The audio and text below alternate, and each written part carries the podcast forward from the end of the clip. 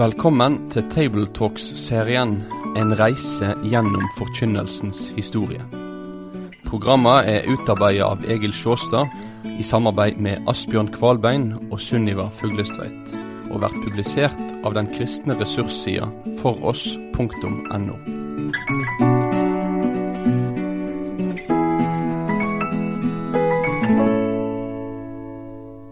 Vi har på de tidligere stasjonene vi har stoppa inn i vår reise gjennom forkynnelsens historie, så har vi sett på hvordan prekener mer og mer blir homilier, altså vers for vers-utleggelser av tekster.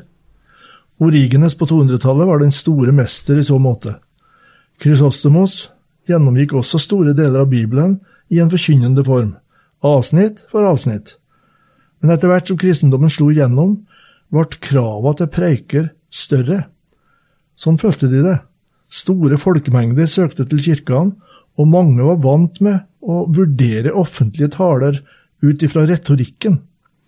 Det vi overfor refererte fra Antiokia, da Krysostomos talte og folk var helt begeistra, det var ikke noe spesialtilfelle. En flink taler, hva kjennetegner han? På retorikkskolene ble dette svaret presisert slik. En god retor er en som mobiliserer midler, og ved disse midlene formår å gjøre sin subjektive overbevisning til en allmenn overbevisning. Retorisk kommunikasjon er altså en personlig og muntlig avlevering av et forberedt og forseggjort budskap til en gruppe tilhørere i en bestemt situasjon, og tilhørendes overbevisning er alltid sterkt i fokus. Og nå kommer vi til Augustin.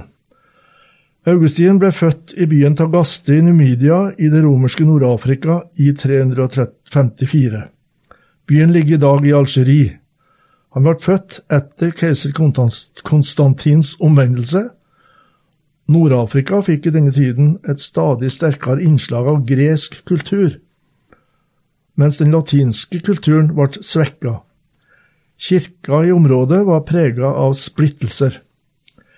I sine bekjennelser skildrer Augustin for Guds ansikt, men med sideblikk til oss som leser, hvordan livet hans arta seg ifra barneåra til og med omvendelsen i 386. Boka gir unike gløtt inn i hans indre liv gjennom disse åra. Den er skrevet ut ifra det asketiske verdisettet som han har kommet fram til som moden kristen. Han er streng i vurderingen både av ungdomstidens synder og av de religiøse retningene som han var innom på sin reise. I vår sammenheng er det her særlig verdt å merke seg tre forhold. For det første, hans fagutdanning. Den kom til å få prege han som forkynner hele livet. Han utdanna seg nemlig i veltalenhet, og ble retorikklærer i Kartago, senere i Milano i Italia. Alt tyder på at han ble meget dyktig i sitt fag. Retorikk var høyt skatta, og inngikk i utdannelsen på flere fagområder. Både Augustin, Hysostomos og andre hadde i sin opplæring lært å skjelne mellom tre talesjangre. Rådgivende tale krevde en argumenterende framstillingsform og var naturlig i politisk sammenheng. Forensisk tale var den som hørte hjemme i juridisk kontekst. Det var altså rettslokalets språk. Epideiktisk tale krevdes ved kåserier og festtaler og rosende omtaler av medmennesker. Alt dette var Augustin inside med, og det skal vi senere se litt på. For det andre, inntrykket av biskop Ambrosius i Milano. Det fikk avgjørende betydning for Augustin. Ambrosius var kjent som en retorisk begavelse, han beherska talekunsten til fulle, og Augustin hørte på Ambrosius ofte og gjerne. Han sier sjøl, jeg gikk for å høre hvor vakkert han talte, men ble etter hvert grepet av hvor sant han talte. Altså ble møtet med Ambrosius viktig, en viktig trapp på veien inn i det kristne rom for Augustin. Og for det tredje allegoriseringen av uåndelige bibeltekster. Siden Ambrosius i sin GT-utleggelse var preget av allegorien som ideal, så fant Augustin at GT-tekster, som virka altfor lite høytverdige, de ble jo akseptable. de hadde en åndelig tolkning. Det opplevde Augustin tankevekkende. Og de brytningene som han var i rent personlig på det religiøse plan, som har ført ham i en krise, den, det forandra seg, det snuddes til det bedre, forteller han, omtrent som leger opplever det hos syke pasienter. De kommer til en krise, og i krisen kan det gå riktig galt, men det kan jo også gå veldig godt. Augustin, for han gikk det godt, han ble omvendt, og sjøl ga han både mor Monikas bønner og Ambrosius' preikener æra for dette. I ei preke fra 425 forteller Augustin at han etter sin dåp i 387 ikke hadde noe ønske om å gjøre noen kirkelig karriere i det hele tatt. Men han ble oppdaga, og så skildrer han dette slik. Jeg gjorde alt jeg kunne for å sikre min frels, sikre frelse i en lav stilling, og ikke pådra meg de store risikoene ved en høy posisjon. Jeg ble fanget, jeg ble gjort til prest, og til slutt ble jeg biskop. Idealet var altså å sikre seg sin frelse ved å unngå en høy posisjon som gjorde at han kunne felle bort ifra den enkle trua på Jesus. Men nå var han altså igjen i Nord-Afrika og biskop i Hippo. Vi vil her hente fram noe av det Augustin underviser om temaet retorikk, med tanke på nettopp forkynnelsen. I boken De Doctrina Christiana, om kristen opplæring, vier Augustin siste del til tematikken retorikk, og da i konteksten nettopp forkynnelsen. Han begynner med å dempe forventningen. Det han har skrevet før i bøkene, er mye mer viktig enn det han nå kommer til sin. Å undervise forkynnere i retorikk er mindre viktig også enn å lytte til forbilder. Liksom barn lærer språk av andre mennesker i hverdagssituasjoner, slik vil en forkynnerspire lære veltalenhet av gode, erfarne forkynnere og skribenter. De beste av disse følger jo ubevisst regler innenfor retorikken. Retorikken har gått dem i ryggmargen uten at de har studert retorikk i det hele tatt. Men fordi retorikk i seg sjøl er nøytral, må en gjerne også bruke tid på å sette seg inn i noen av de anerkjente retoriske grep. Sånn tenker Augustin. Etter hvert så bruker Augustin mye plass til å drøfte retoriske grep hos for eksempel noen av de bibelske forfatterne.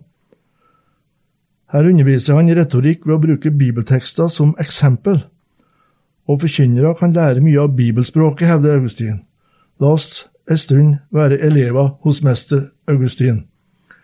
I Romerne 5, 3-5 finner Augustin et godt eksempel på bruk av lenker, vil si setningsdeler som har samme struktur, og som følger på hverandre fram mot et klimaks. Ikke bare det, men vi roser oss også av trengslene. For vi vet at trengselen virker tålmodighet. Tålmodigheten virker et prøvd sinn. Og det prøvede sinn håp. Og håpet gjør ikke til skamme. For Guds kjærlighet er utøst i våre hjerter ved Den hellige ånd som er oss gitt. Kanskje tenker vi ikke over den kunstferdigheten som ligger i disse lenkene, en opphopning av uttrykk med en vel gjennomtenkt rekkefølge. Litt av det samme finner Augustin i 2. Korinterbrev, kapittel 11, der Paulus skildrer sitt misjonærliv.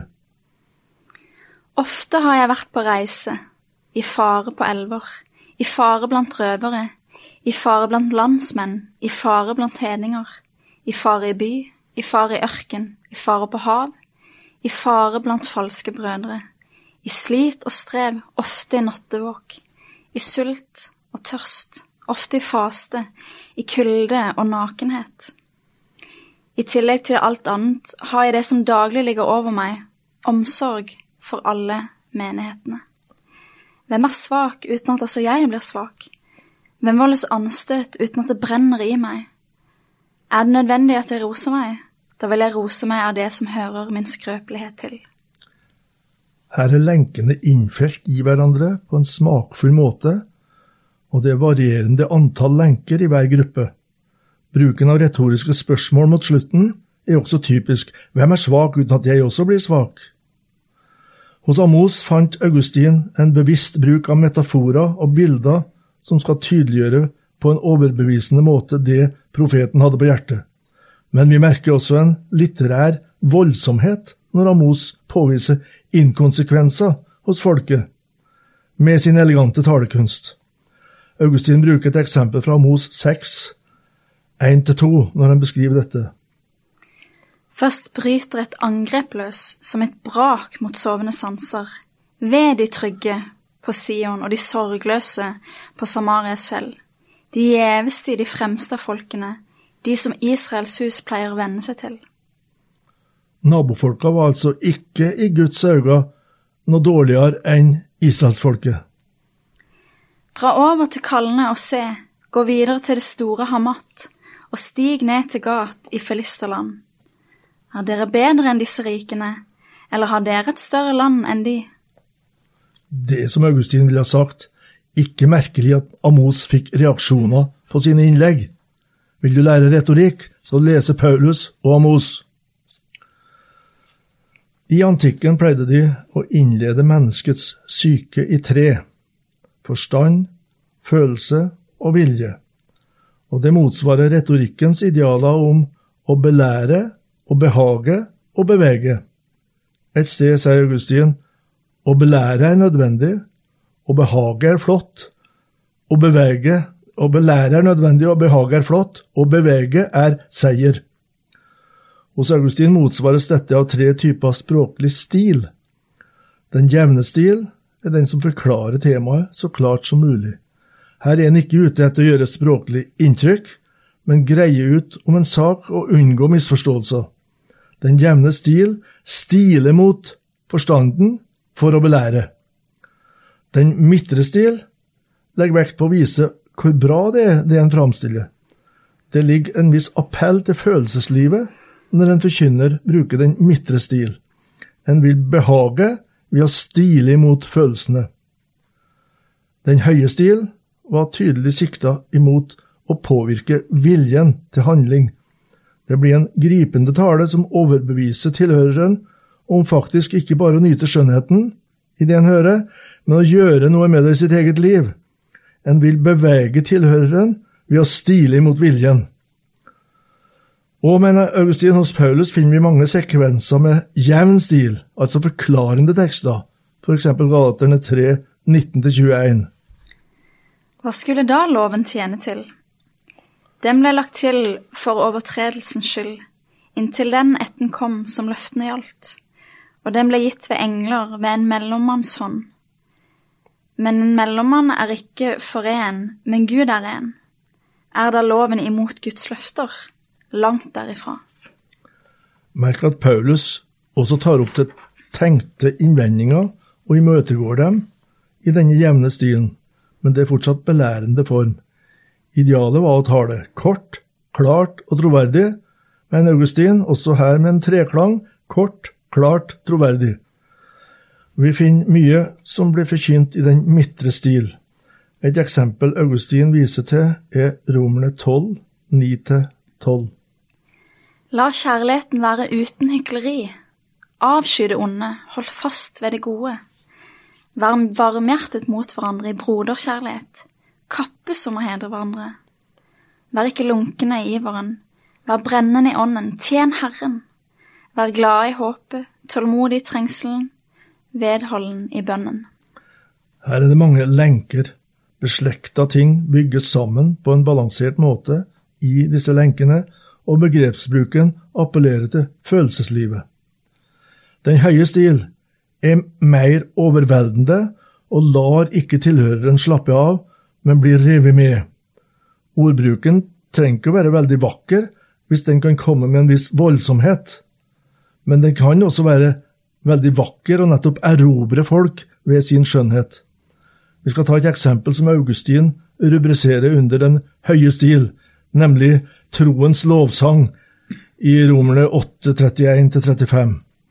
Det er et utdrag av denne, denne, lovsangen her, frelsesvisshetens lovsang er den også kalt. Her er det sterkt element av skjønnhet i beskrivelsen, men apostelens mål er å bevege leseren eller tilhøreren til frimodig å stå fram som kristen og tru evangeliet. Stå fram for Gud og mennesker midt i forfølgelsestid også, som den siste del av teksten henspiller på. En opphopning av store spørsmål kommer i en pågående rekkefølge. Hva skal vi da si til dette? Er Gud for oss, hvem er da imot oss? Han som ikke sparte sin egen sønn, men ga ham for oss alle. Hvordan skulle han kunne annet enn å gi oss alle ting ved ham? Hvem vil anklage Guds utvalgte? Gud er den som rettferdiggjør. Hvem er den som fordømmer? Kristus er den som er død, ja, mer enn det, som også er blitt reist opp, som også er ved Guds høyre hånd, og som går i forbønn for oss. Hvem kan skille oss fra Kristi kjærlighet? Trengsel eller angst, eller forfølgelse eller sult, eller nakenhet eller fare eller sverd? Poenget for Paulus er, vet Augustin, ikke å få svar på de spørsmåla, men spørsmåla er en måte å lovprise på. Effekten han bruker, er altså retoriske spørsmål. Svaret ligger åpent i dagen, og lenkene gir en nøye gjennomtrengt framdrift i det hele. Teksten møter oss som en foss av jubel og vil erobre våre tanker om det å være Guds barn. Altså kan teksten rubriseres under høystil. Og der får vi avslutte i denne omgang og fortsette med Augustin i neste runde. Takk for at du har vært med på denne reisa gjennom forkynnelsens historie. Vil du lese mer om temaet? Da kan du kontakte oss på postalfakrøllfoross.no for å bestille denne serien i bokform. Besøk òg gjerne foross.no for å finne flere aktuelle ressurser.